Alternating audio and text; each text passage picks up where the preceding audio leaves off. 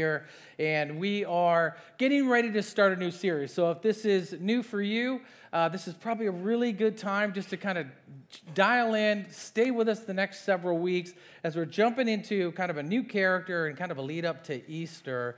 Uh, I don't know about you, but when I was studying for this character in particular, I I, I always love meeting somebody who they I. I I have no assumptions about, but then, I don't know about you, but when you later on find out, like, oh my goodness, like, you climbed Mount Everest? You know what I mean? Like, like people who stun you because their humility is in such a way that you would never guess, but as you dig in more, you find out, like, oh my gosh, like, you you build rockets? Like, I would have never thought that. I just I just saw you out here and just talked to you at the park. I love Love discovering that. We have a couple people in the church that every time I'm talking and, and we're, they mention something, I'm like, wait, you, you wait, you did, you did that?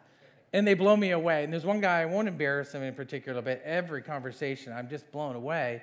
I love, love discovering that in people. This character is a lot like that. I hope that as we go through this study on him, that what what was revealed in us is some of these things that sometimes we just read over in Scripture and go, oh, that's nice, but really realizing the impact, the significance that they brought to the kingdom of God.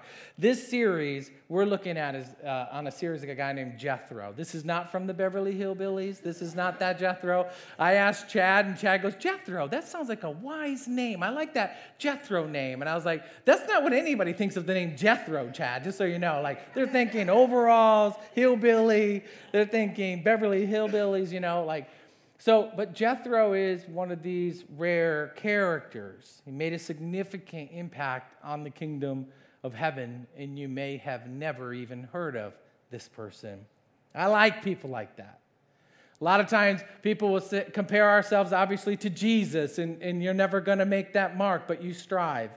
You'll compare yourself to people like Paul or Peter. You'll find parts of yourself in them. Jethro is one of these people that we would just read right over. But what he did, the faithfulness he had and the faith he had uh, to trust God and, and jump in in what God was doing is astounding. Faithfulness, I think in a sense, if we think of the series, it's faithfulness when the need arises. You know, When when a problem presents itself and it only takes faith to, to move towards it for the kingdom, that's what Jethro does. And I think a lot of times a lot of people would say, well, someone else has that. Oh, oh, that that that needs that needs help over there. Someone else will take care of that. I'm not that person. And I hope in the series that you can see yourself like Jethro. The guy was just taking care of sheep. The guy He was a priest in his town, but not, of no significance to do what he ends up doing. He's a rare character in this way. And I hope that Jethro takes away any excuse anybody has to recognize the kingdom's purpose, see a need arise, and jump in. I hope he takes all the excuses away because he's one of the few characters who did not hear the voice of God. He did not hear an angel or see an angel stand in front of him, before him, and say, here you are, this is what you do. He did not see a sign that told him he needed to engage. He saw a need. And he said, God's doing something, I'm going to be a part of it. It's one of these very rare characters we get to study, and I think it's most relatable to where we're at. I don't know about you, but God never gave me a sign to do what I'm doing. I felt a calling, but I never had a sign, and the angel never appeared to me. I don't know if an angel's ever appeared to you. God's voice directly booming from the heavens never said, Ryan, why don't you go over and talk to that person who has no one else speaking to them and, and, and show them the love of that Christ would show them. I never had a voice. I just had, this is what Jesus did. I'm going to jump in. I see a need. We, we have to operate this way in the kingdom of God. Where a need arises, where are we? So let's pray. God, we love you. We thank you so much. God, I ask that you open every ear in here to hear your word, every eye to see their lives and others the way you see them. And God, I thank you that, that you, who created the universe, who knows the, the, the time we will take our last breath, you know our purpose, you know what you've called us to do, and you know the plans you have for us.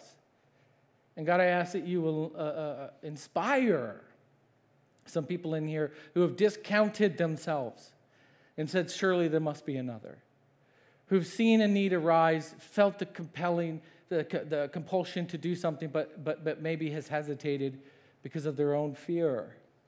But God, I ask that you stir that up in us, that faith, that courage in you, that confidence in you, not in ourselves. We love you. In Jesus' name, amen. I uh, I had this guy who was, a, I took him on as an intern years and years ago when I lived in Michigan. And he had a unique story. He came and um, his dad, I knew of his dad, but his dad was a horrible man. And it was it was tough because I knew what a nice guy his son was. Son's a big six six guy, big guy. Everybody loved him. He is the gentlest, we called him the gentle giant. He was so soft, so kind. But his dad was just a brute of a, of a, of a person. And he would beat his kids. And, and, and by the time he came into our ministry as interning, he could just see he had been beat down by his father. But I knew that he had potential. I at least knew that there's potential for this guy. And I remember God in my heart, just kind of in a way, leading me to go, you know, you know what this guy needs? This guy needs to be a father himself to these fatherless kids. And I always had these kids that would come from rough backgrounds, uh, dad never in the home, or dad very abusive. And I took all of these boys that came into my ministry, and I told them, I said, Phil, you're the guy. You be this guy for, you be this figure for these boys who have no one. And anytime someone came in, I, I gave them to him. I had never seen anybody rise to the potential that they had like this guy.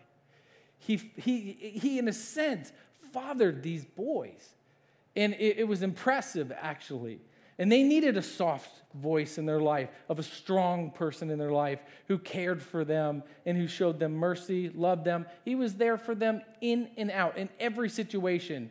I'll never forget this. Mom came to me and said, my, my sons had not had a father. Their father had left them. My boys need a figure in their life. And I just said, I know the guy for the job. And then that boy had, uh, those boys had grown up under this guy, Phil. Phil has never stopped finding uh, uh, people who have been down and out in their life and who have been abandoned or abused, and and and he's continually doing that ministry now in Las Vegas. What I what I appreciated about that is, you know, when the day came, and I think it meant a lot to Phil, uh, his dad, unfortunately, made national news by the atrocities that he had committed And, and, and killed Phil's entire family. And it was like a tragedy. And I remember being there in those times and talking with Phil, but what I was more impressed about was all of his lost boys that came to his attention and, and cared for him. And, and I think like that's the beauty, I think, of when someone finds mission and they find purpose. And they also pass that on to those others. And those boys are also mentoring other people and other boys like them.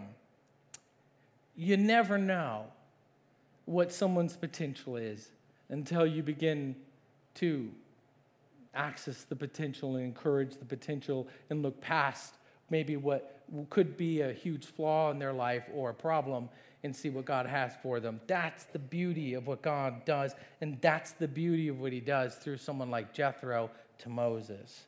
I titled this message, Potential, turning what, you know, ultimately tuning into what God is doing right here and right now. So that's what Jethro's a, a great man about, because he didn't just let things go. He took action on them, and he saw potential where no one else maybe saw potential. Let's look at his example. And you know what? There are a lot of characters in the Bible you can look at that Jethro sees them the way God sees them. When he's about ready to receive Moses, Moses is a broken man. But he doesn't see that. He sees what God can do in that person's life. And if you look in the Bible, matter of fact, you can't be people of the Bible and think that God starts with people who aren't in seed form, right? Oh, that person, they're fully mature. That person's got it all together. That person's life is really good. They had good parents. They had a good family. They're all stable. And so, of course, that's why God used them. There's not one character in the Bible that you can point to and say, oh, God used them because of th- they were already reaching their potential. No, God found them all and began ministry, all, all of them in seed form. And then they began to grow and become great trees for the kingdom of God. And that's how I think sometimes we view ourselves, that maybe we're too broken. Maybe we don't have the goods. Maybe God can't use me. Or maybe I'm not a good, good enough Christian. But that's just not true. You can't read the Bible and think that, or you're not reading the Bible.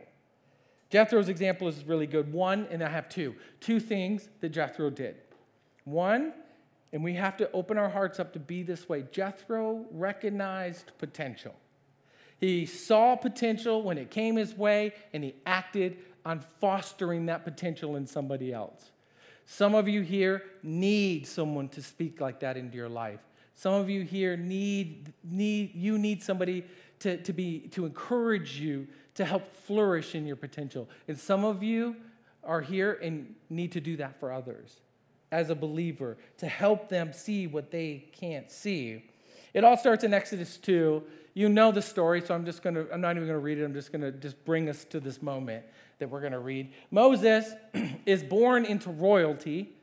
And if you understand how Egypt worked, once he was adopted into the family, it, it, it wasn't that he wasn't considered a son. Moses was considered a son of Pharaoh, or at least within the court of Pharaoh. It was a very big deal and a very prominent life. But Moses knows he's a Hebrew and is walking out and seeing a Hebrew being beaten by some soldiers one day. And then he goes and does the opposite and gives justice in what he thinks is justice, which Moses learns much later that God brings the justice. But Moses murders a man. And so Moses, this great figure of the Bible, begins his ministry in murder. Now, this is someone we would right away write off, would we not? If someone came to me and said, I just got out for murder, how do I volunteer? I'm like, oh, uh... I don't know. I need to have the eyes like Jethro in those moments. He kills him, and Moses flees because Pharaoh finds out, and Pharaoh is going to kill Moses. Moses travels as a vagabond, finding a place because Egypt's kingdom was expansive. I mean, during this rule of what would be considered Ramses the Second, it was as big as it could possibly be. You had to go a thousand miles to get out of Egypt's rule, and what's, that's exactly what he does. He goes to the very first town out of the out of the reach of the rule of, of Egypt, and, and goes to this town where he decides to start his life. But the place he's at is called Midian, and it's a place that he doesn't realize, but it's what he's looking for. It's a place of restoration. It's a place of spiritual growth. And it's a it's a place of actually feeling like he belongs as someone who no longer belongs to anyone. He never felt like he belonged anywhere. He arrives, and his first act in the town was at this well, and he shows up, and he sees these girls, these daughters of a guy will, of Jethro, and they're getting, you know, water for their cattle. But every time they would go get water for their cattle, the other herdsmen would come in, push them all out of the way, and they'd have to wait in the back of the line. And they would get back up there, and they would push them back out of the way, and then they'd have to wait before they watered their cattle. So Moses gets there. He handles these guys in the way he feels suited for justice. And then he does a couple other things. He begins to draw the water out for them. He actually waters all their cattle. Now, to you, you're like, what's the big deal? It, it'd be like, okay, I'm going to take your car. I'm going to service it. I'm going to look it over. I'm going to change the oil. I'm going to fill it up for you, and I'm going to clean it up. I'm going to top you off, and you're going to go. It's it's like this. It, it was a big deal. And so they get back, and Jethro asks this question, which is kind of sad. because he says, why are you back so fast? Because Jethro knows that they get bullied all the time while they're down there. So he's like, wow, was there no bullies there today? And they're back, and here's what they say. They said in Acts two, verse uh, nineteen, and they said, the Egyptian, when they're explaining to their dad, delivered us out of the hand of shepherds. He even drew water for us, and he watered our flocks. And he said to his daughters, then where is he? So I love this statement, because Jethro in his mind is, that's someone we need to invest in. That's someone we need to be paying attention to. And they did not. And he's like, where, where is he?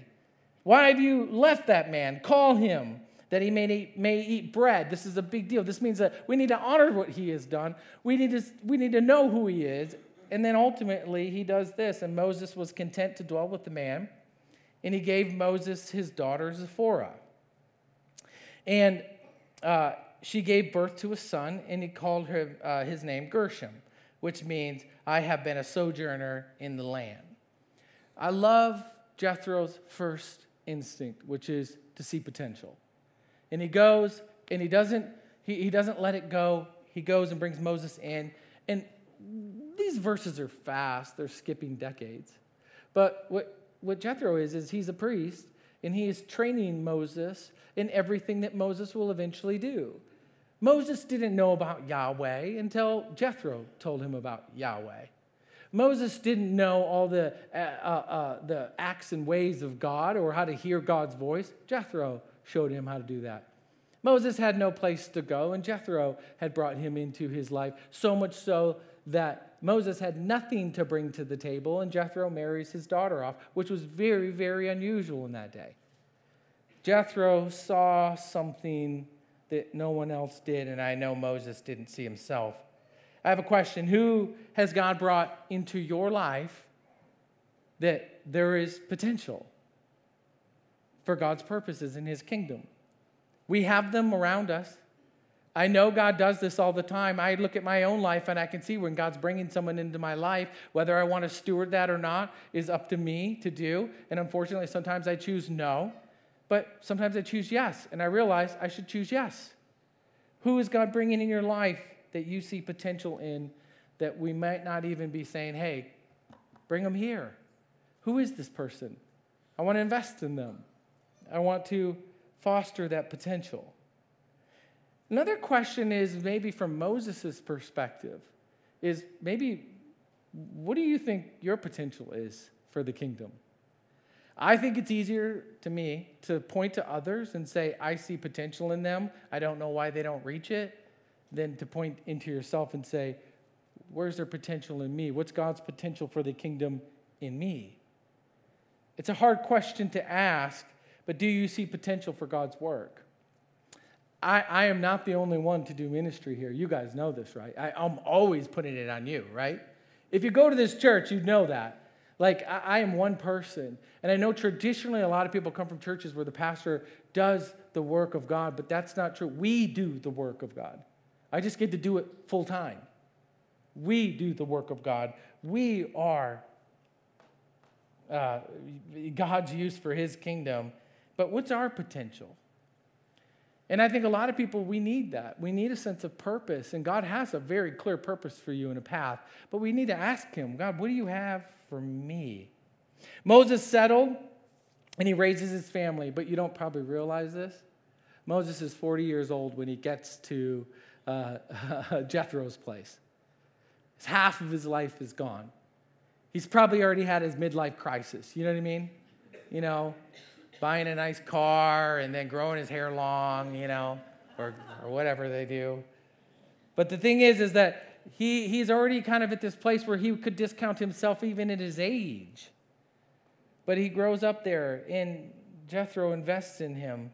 One day he's taking Jethro's sheep and, and his herd and grazing them, and he comes across this mountain, which is the tallest mountain in that range, and uh, it is called Mount Sinai. It's very high, very difficult to get up, and he gets there, and he sees the bush. You know the famous story. And there's this dialogue you have to hear, because I love it, because I feel like this dialogue is what we do with God when he's calling us to do something for him. And he starts giving all these excuses when God's like, I'm going to have you do this. I'm going to get you, and you're going to speak to this Pharaoh. And I'm going to have you do, and Moses is only giving excuses at this point. Have you ever had God call you to something, and you're just trying to talk God out of something he is calling you to do? Have you ever done this? Oh, I have done this. I have done this many times where I'm like, God, I'm the wrong guy for the job. You don't want me for the job. I'm not this person for your job. I hear it all the time. Someone, somewhere, someone else, not me. And this is what Moses says, Exodus four ten.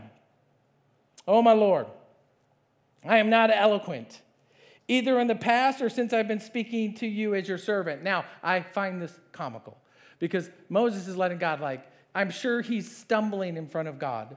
Like, would you? Would you be nervous? And Moses is like, no, no, no, God, I talk like this all the time. I, I fumble over my words. Like, I'm no good. Like, he's telling God, like, all of his issues. And what I love about this is God's response. He, Moses says, but I'm slow of speech and of tongue. And then the Lord said to him, who made your mouth? That's the kind of answer that you you you can't have an excuse anymore. Oh, God, I you know, I just don't understand. Like, I'm not smart enough. I, I, I don't know the Bible enough. And, and God's like, who made your brain? Oh, but you don't understand, God. I'm too old. I, I, I can't I can't operate that way and be, and be as passionate. And God's like, who made your body? You know, Moses gets his calling when he's eighty, you know. Nobody has this excuse. Every time Moses brings something, God's like, yeah, yeah, yeah, yeah, yeah, yeah, but I'm God. You know this, right? And I think when it comes to us, it's very easy to give excuses about potential and our potential or what we could do for God, or when he's asking us to take a risk and God's like, whoa, whoa, whoa, whoa, whoa. You're talking about money a lot. Who, who, who? Who has all of the money in the world and can make it happen like this? I do, God says. I think so many times it's easy, and I can't even imagine God with his inward eye roll while he's smiling and listening to you, like, oh, I understand. That must be hard. But he's just like, do you not know who I am? Moses realized who God was. It reminds me so much of this story in Judges. It's one of my favorite characters in the Bible. And one day, hopefully, we can do a study of him. And his name is Gideon. Gideon is just like you and me. Gideon is just like Moses in this situation. Now, later on down the road, Midian, where Moses is settled, they start to ri- they start to rise up against Israel. And they start to invade Israel with some other places, like uh, the Amalekites and these different groups are coming in. And e- here's what the Bible says. Every time we got all of our fields out and they're ready and ripe to go, they all hid in the caves. And as soon as it was ready to go and ready to uh, reap the harvest, they would come down in hordes of people and take all of our stuff, all of our animals, and they would leave. And then more and more Israel- Israelis would die because they would make it out the winter. And so Gideon is hiding his surplus in a wine press. And here's, here's what it says. Judges six. This is when he gets called. Tell me if you don't see yourself in this. The angel of the Lord appeared to him and said to him, the Lord is with you, a mighty man of valor.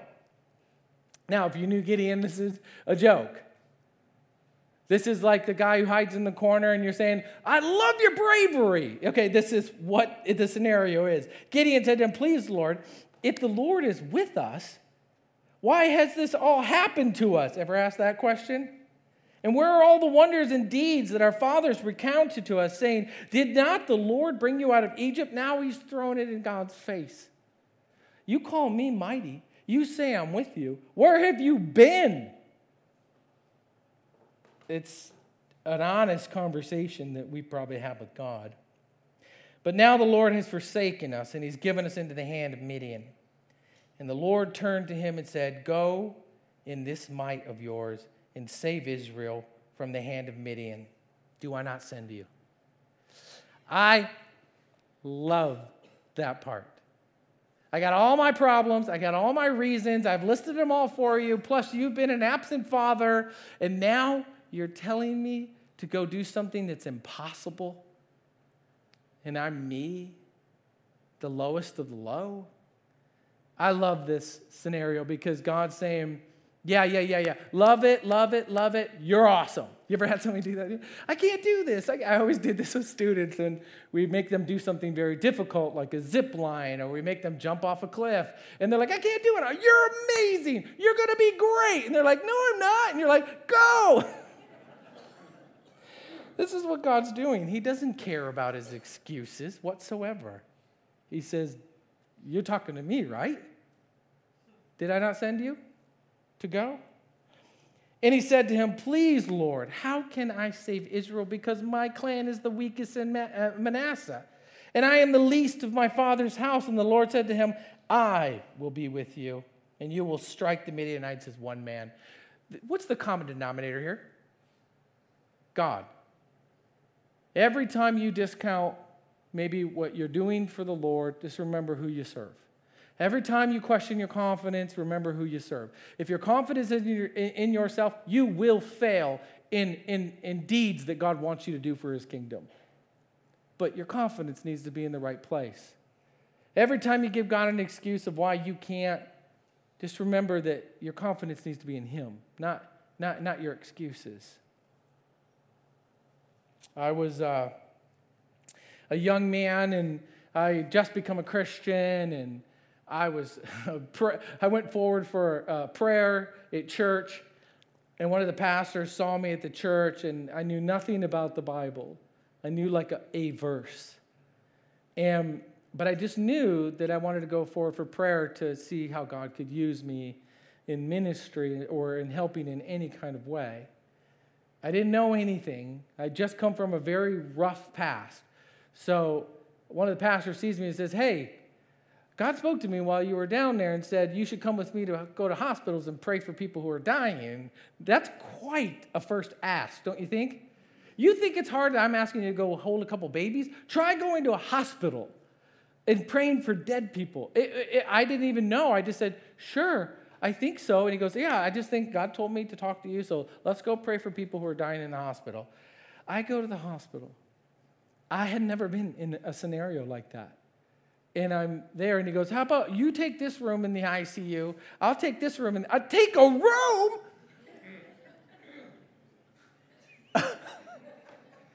I go in. I see the family. They're like, why are you here? I'm like, I don't know. And we just pray. And I don't even know how to pray. If you've ever heard me, I don't have elo- eloquent prayers. I just did just like, God, we need you right now as I'm looking at them. Help us be have peace, because I'm freaking out. And and God heal them, I hope. Like, it was like the worst. And I did it over and over and over. And I'll I'll never forget the fact that the person at least saw something and, and invited me into some work, kingdom work. And it was kingdom work. And I didn't have to be a pastor. I didn't have to be special. I knew nothing. I had my one good verse I would pull out. And it was it was deadly, that verse. It was good, but I, I didn't know what I was doing. Listen, what, you don't have to be what you think you need to be to do kingdom work. We have to get over that fear. And I love this because Jethro sees this in Moses. Moses doesn't see it in himself, but God sees it in him. If our confidence is in God, he will fill in all the gaps, and he will give you the strength to overcome your weaknesses to accomplish what he needs to do, and he will maximize your strength.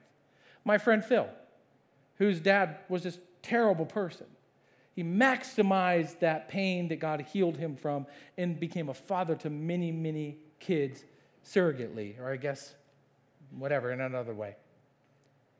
I think it's important. We need to say yes to God when he's calling you. I think we get in trouble, and we're afraid to say yes, but God's saying, will you do this? And saying yes is the most important thing you can do. And he will equip you along the way, and pray that God brings Jethros in your life to help you do it. Or God might use you to do that to someone else who's saying yes. The second part is, and this will be really fast, we have Jethro's ability to spot potential. And then we have Jethro's uh, ability to sacrifice for God's purpose. He puts his money where his mouth is at. It's one thing to say, yeah, you do it, you go. I'll never forget, when I was starting this church, I had a bunch of my friends in Texas, and they were like, dude, you should do it. It's going to be great. You should quit this great job you have. You should drive there with no money and start a church. And I always called my friends later, I said, you applauded me to my death. Like, you just said, go. You didn't know how hard it was. And they're like, we're going to come with you, a couple of them said. And then I went to go, and no one was there. Chad and Sarah were, and I'm grateful. And obviously, you guys who started with us in the very beginning. But it was tough because the purpose and the plan was there, but the sacrifice wasn't there, even though I started getting withdrawals here and there and here. And next thing you know, it's just me and my family driving out here. It was scary. Jethro, he, he didn't do that. He didn't see God's plan and purpose and not put some skin in the game. He didn't just recognize it. He did something about it. But you know what? It's so easy when it doesn't cost you anything. It's so easy when it's not hard to say like, oh, I love what God's doing. Let's get behind it. But, you know, you get behind it, but I'm going to just cheer you on. No. When you put some skin in the game, when it costs you something, and I'm talking as minimal as your time and as maximum as, I would say, a commitment that pulls you away from other things. It's a huge cost. What happens when the cost is high? Do we back out when God's calling us to give up a little bit to go further?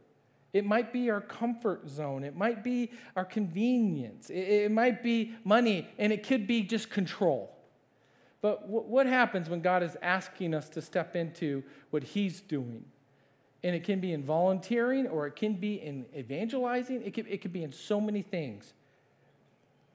Does it cost us anything? But Moses agrees to go on this journey. I wrote this out as if I was the father-in-law, okay, this next part. He goes and tells Jethro. And I'm trying to picture. My daughter is, is, is, is dating someone right now, and I'm vetting this boy as carefully as I can, and looking for any character flaw that I can find. Looking for times that it's just, you just don't want to be my daughter. Okay, that's what I'm trying to say. And I, I, I've never been in that position before, and I'm just pe- carefully paying attention to it. And I'm saying like, okay, I like this about him, I don't like this about him. But if he were to say something to my daughter like, let's go do this thing together, I would basically trap my daughter, and I would lock her in a room, and I would have a gun, and then we'd say, get off my property. Like, it's like, but this is what Moses does to Jethro. This is an unbelievable ask, what he's about ready to say to Jethro. And I wrote it down as if, is this a, probably how it would feel to a father-in-law. He's going to go on this journey, but first he's got to sign off with his father to quit his job when he's a major part of the operation. He's got to, I don't know, leave the family and then take Jethro's daughter and his grandchild with him. If you're a grandpa in here, you know this is not good. And he's going to say, hey, by the way, we're all leaving. I'm quitting the family business. You're going to have to find somebody else. Thanks for everything. But also, I'm going to a place where I'm wanted for murder. Okay? And then he says, uh, and then I'm also going to stand in front of the greatest Egyptian pharaoh warrior that they've ever had. Ramses the Second never lost a battle. He was vicious on the war field, and he's going to go and confront this guy and tell him to give up the major source of his empire building, which are these slaves, and say, and I'm going to get them, and then I'm going to take a million of them, and we're going to march out without a supply chain ready, without any water ready, and we're going to go to some land that's not ours, and we're going to settle, and Pharaoh surely is going to be fine. And we're going to make a new life, and then God's going to save his people. Imagine, father-in-laws here, if your son-in-law said that to you.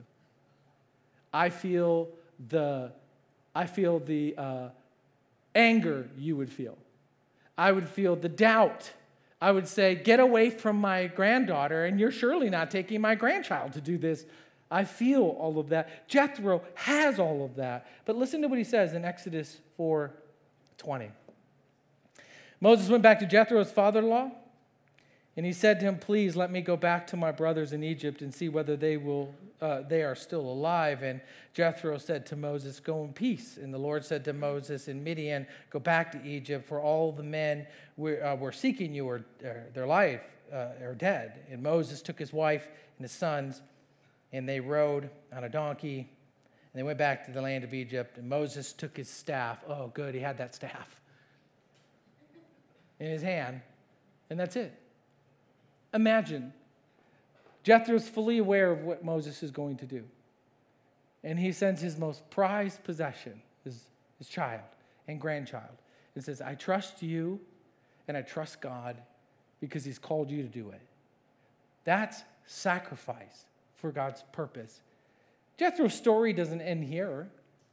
He's always in tuning in to what, what God is doing.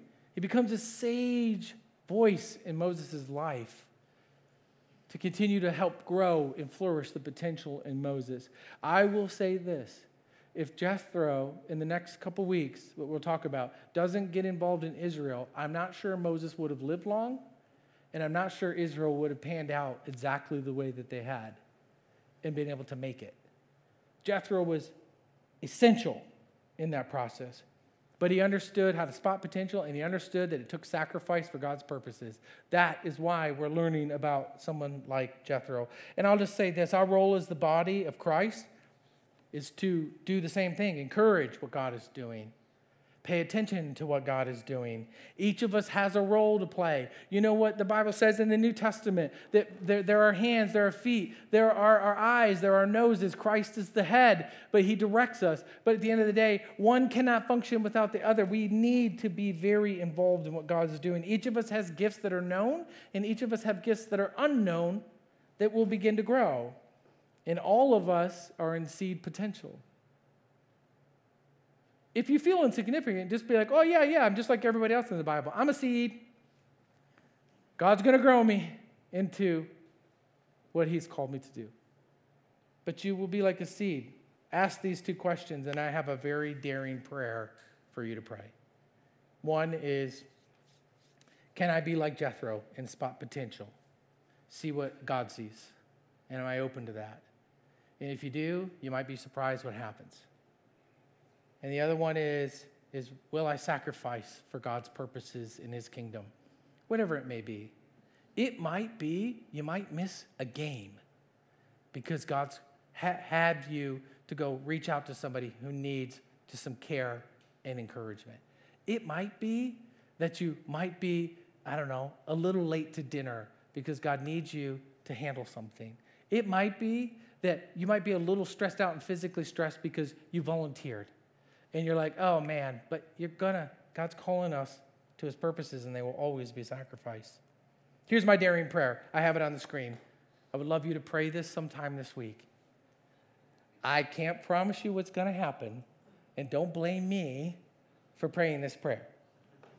God, help me see the potential in others the way you do. That will change your view. Help me see the potential in myself In your, for your purposes, that will change the way you move. Help me see my function in the body of Christ. That will engage you into this church body so we can become more, more, more impactful. And then give me the faith and the strength to fulfill those purposes, because you will need every bit of it, and you, it's all you will live on, because you will not reason your way there. It will be a faith thing to get there. Let's pray. God, we love you, and we thank you for examples like Jethro. And God, we can feel the same way. I'm no Paul, I'm no Peter, I'm no Moses. And then there's people like Jethro and Gideon. And I got to, I think sometimes a lot of us, and I know myself for times, were just waiting on the bench, waiting for you to have a big sign or a call. But God, there's so many things around us where the need arises. And God, I ask that you inspire every single believer here to be a light on the hill type of church, a church where people run to where there is need and don't need the call because they're believers responding to a world that's broken. And God, I pray for every person in here that they do not discount themselves, God. So many times I do it with you, God, where I'll try to talk myself or talk you out of it. But you remind me of who you are, and I ask that you remind our church of who you are. You made their mouth, you made their body, you made their brain. You, you, you provide unlimited blessing, a resource where it's needed. God, you make a way where there's no way. You do the impossible when it seems impossible. And God, I pray for anybody here who has been struggling with that. Maybe they've got a story. Maybe they've got a, a life that's got full of potential that you've got them through. God, help them look to pour it into another. And God, you've got those in here who've come from just brokenness and looking for people in their life to pour into them. I pray you make these connections in this church. And I thank you, God, for all the seeds in this church that will grow and grow and grow and flourish and make a difference in our area and our city and our lives and our neighbors' lives and our families' lives, God, growing and growing for your kingdom. And that we are a people, a body that says yes to the Lord and to the needs that arise. We love you and we thank you so much. In Jesus' name, amen. Would you stand with me this last song as we take communion? I want to let you know there's communion up front here on the sides and also in the back. And in this time when we are taking communion, have a conversation with God. Pray that daring prayer and say, hey, I'm yours, Jesus. You sacrificed it all. I, I want to follow in your footsteps.